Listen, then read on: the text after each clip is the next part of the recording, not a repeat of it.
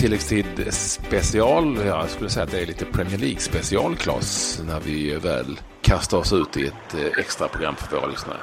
Ja, det börjar ju röra på sig i eh, England vad det gäller övergångar. Vi har ju rapporterat en hel del från Everton, en del tränarskiften och annat. Men nu börjar även eh, storklubbarna rusta för kommande säsong. Och framförallt så är det den stora nyheten att Arsenal nu då äntligen, får man väl säga, gjort klart med Alexandre Lacazette ifrån Lyon. 53 miljoner pund gick den affären på.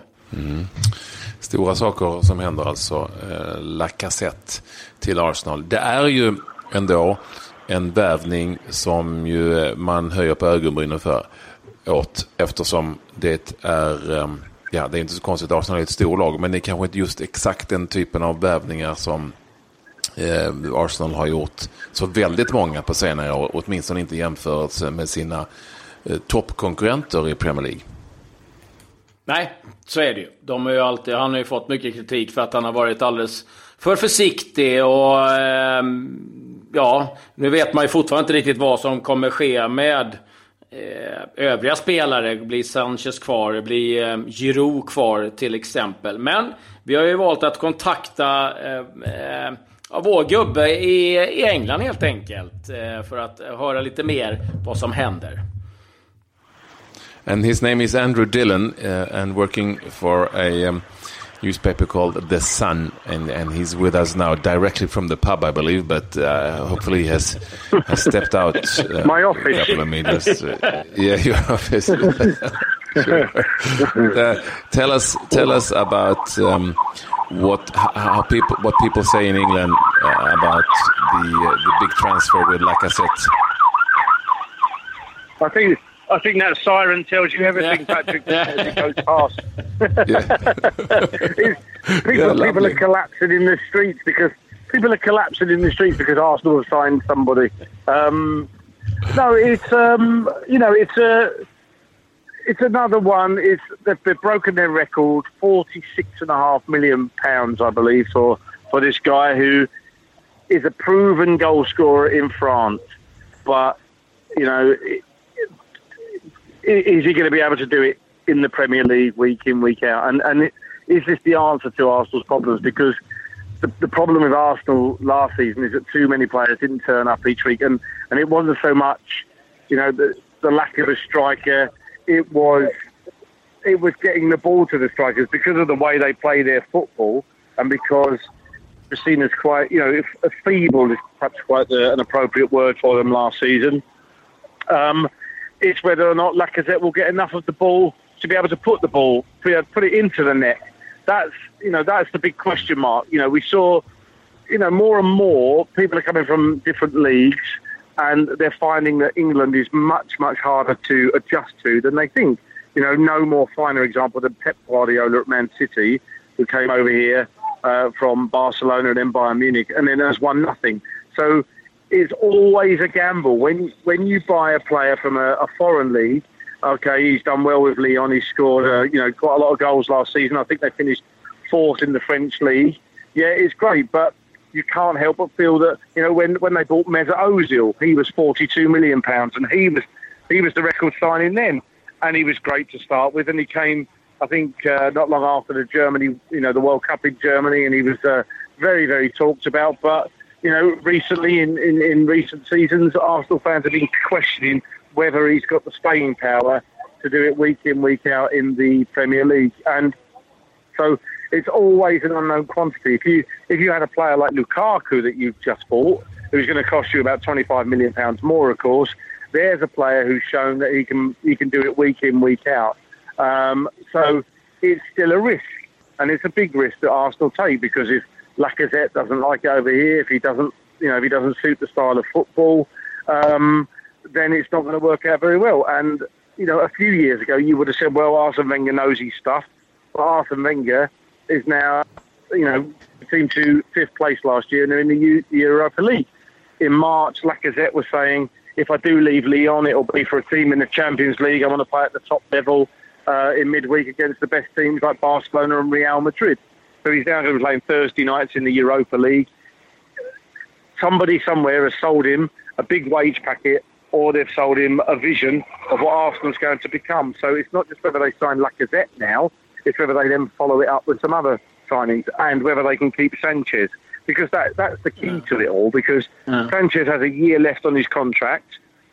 Do they do they sell him or do they say to him, "We'll keep you for another year. You play with Lacazette, and then you can go on a free transfer, and that's going to be your big payday." So these are all you know, every transfer that comes in, especially to a club like Arsenal, it, it almost asks as many questions as it answers. Because the interesting is like what I uh, understand is like um, in the French national team, for example, they play Giroud in front of Lacazette, and San- Sanchez he's now demanding four hundred thousand pounds a week to stay or to sign a new contract. So at the moment, it's like it's so many questions is Giroud leaving? There's uh, uh, connected to Everton. Sanchez by Munich. So it's uh, uh, as you say, so, so many questions. A new man comes in. You know, we've already seen the story. So Arsenal signed Sanchez, which means Giroud is going to leave. But really, Arsenal should be saying to Giroud, who's 30, we want you to stay, or or say to Sanchez, we want you to stay, because it's no good signing Lacazette and then letting Sanchez go and Giroud go because what Arsenal need is to be able to mix it up a bit so that if a game isn't going their way and there's 10 minutes to go, you know, they've got this world class striker in Lacazette on the pitch, but they've also got a guy like Giroud who's 30, I'm off the bench, uh, and is very good in the air and can, can pinch those goals that will make up, you know, the 20 odd points that Arsenal seem to lack in recent seasons. That's what they need to do. They need to be able to attract good players, but also keep players, and players like Sanchez are deeply frustrated at Arsenal. So it, it can't. The, the, the thing is, it can't stop with Lacazette. It's got to be a statement of intent that they mean to then go on from here and and and be you know altogether stronger in the Premier League next season.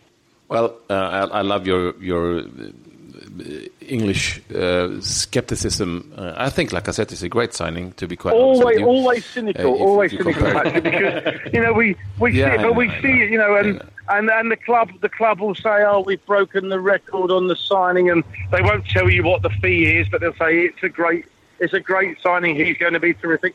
He'll turn up and say it's going to be terrific, as they did with Mesut Ozil, as all the clubs do, and yet they find that every week where they go, you know, they go to places like Burnley and they'll go all over the country and find it really, really tough. And it's a lot tougher with the amount At of games Ibrahimovic, and the fact that they go, they go Ibrahimovic, into, Ibrahimovic. Yeah, he's, uh, yeah, he's an exception. He, he's he, an exception. he could do it. Um, for some reason, it's not technically a difficult league, not by any stretch of the imagination, but there is so much running to do. And you know, I know they rest them for the, the cups nowadays and, and, and that sort of thing, but it's still tough to be able to do it week in, week out. You know, we had, you know, surprise results last year all over the place at every stage of the season. Um, and I remember Jose Mourinho saying that in, in Spain, when you're a manager, if you lose a game, it's a big problem because you know that, you know, when he's at Real Madrid, you lose, you know, you lose a match, you know Barcelona might not lose for the next eight weeks. But in England, there's always an upset around the corner. So that's the difficulty, and that's the that's what is, you know, that's what's good about English football. There's the, it's the one good thing that's. But Andy, if if, if you look at uh, in, in a bigger picture, uh, I mean, I follow Premier League uh, closely. I mean, your result in, in European Cups, uh, Champions League, um, uh, especially, hasn't been good lately. And if you look at the big big players they normally go for Real Madrid, Barcelona, uh, Bayern Munich. They don't turn up in, in the Premier League. Can you, do, do you have any some reason? I mean, the money's there, but why do you think they have a problem attract the the real, real top top players? I think I think part of the problem is um, the fact that you know England's geographical situation goes against it, and and Real Madrid's you know reputation and Barcelona's reputation you know, supports it. You know, they have they have an historic and a geographic advantage over England. It's you know, if you go to London, then great. If you go to a Chelsea or an Arsenal, great. If they were like Real Madrid, if you had a Real Madrid in London, then possibly, yeah. But you know, you you have players at Chelsea like Diego Costa who are missing the sunshine, and that's a well documented story. So you go to Real Madrid, you have a you know have a team that's won the European Cup a, a record number of times, and then you go to to London, you're going to have to fight tooth and nail each week.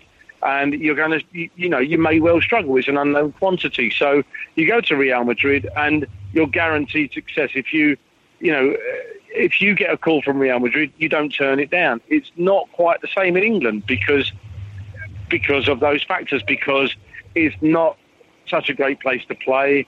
You know, you go further up north, it's not such a great place to play. It's you know, Old Trafford is a fantastic stadium, but does it compare to Madrid? I don't think it does. And all those things come into the equation for everybody, as it does in all walks of life, whether it's football or whether it's working in insurance. Listen, uh, always very, always very interesting to hear your thoughts, uh, Mr. Dillon, and and um, uh, hopefully, hopefully you will. Um, see that um, Lacazette is a great player. I think he's a great player. I, I would rather go for him. Well, I hope so. Yeah, as a I big hope so. I hope instead so, but, um, of, in, instead instead of going as- to an I don't know whatever Preston North End to buy some overpaid Englishman. Yeah, but as, a, as an Englishman who who's just seen the under twenties win the World Cup, um, it it is rather it, it is rather frustrating. I can say that in very English terms. It's very frustrating to see that those guys will probably not get a look in at any Premier League teams uh, because the global brand of the Premier League is not interested in in where you're born, uh, and it shouldn't be. There's no reason why it should be, but it's just a, a sad, you know, sad state of life that, that that's how it is. And, and those guys who, who did ever so well for England out in South Korea will probably play a hundred Premier League games between them. They're welcome to Sweden. Uh, on, on the other hand, I have to say, I have to say, I have to say, Eddie, on the other hand, you, you you you never know. You see, Sweden won the under twenties two years ago, and Victor Lindelöf, Nilsson Lindelöf, uh, who just signed, as you know, Manchester United from Benfica, he wasn't even Yeah. in the Swedish squad. He came in because of an injury, and uh, now two years later, he's a Manchester United player. So you you never know really. Yeah. And as a result, Chris Smalling looks like he's going to be sold.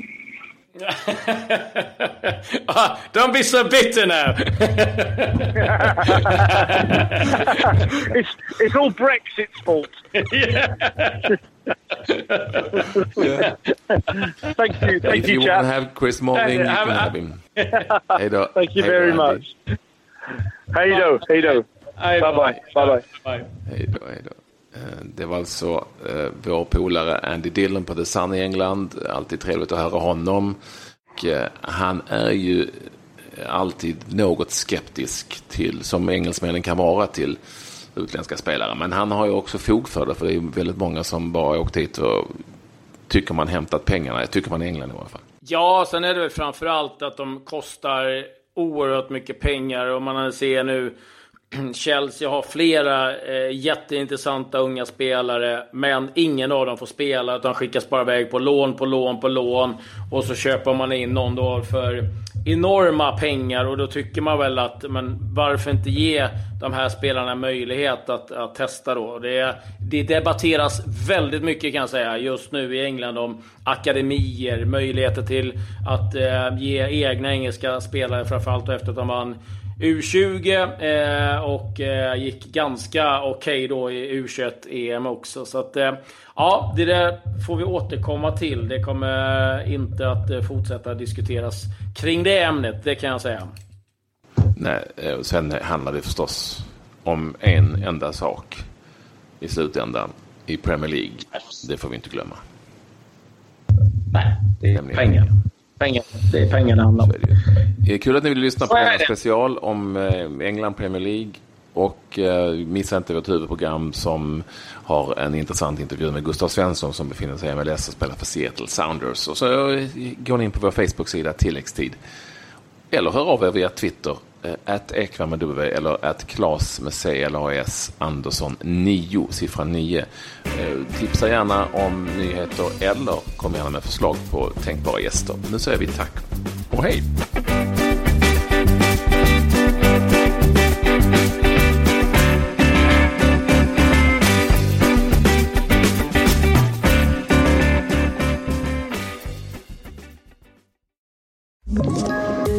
Poddtips från Podplay. I podden Något Kaiko garanterar östgötarna Brutti och jag, Davva, dig en stor dos skratt. Där följer jag pladask för köttätandet igen. Man är lite som en jävla vampyr. Man har fått lite blodsmak och då måste man ha mer. Udda spaningar, fängslande anekdoter och en och annan arg rant. Jag måste ha mitt kaffe på morgonen för annars är jag ingen trevlig människa. Då är du ingen trevlig människa, punkt. Något Kaiko, hör du på Podplay. Därför är gardinerna.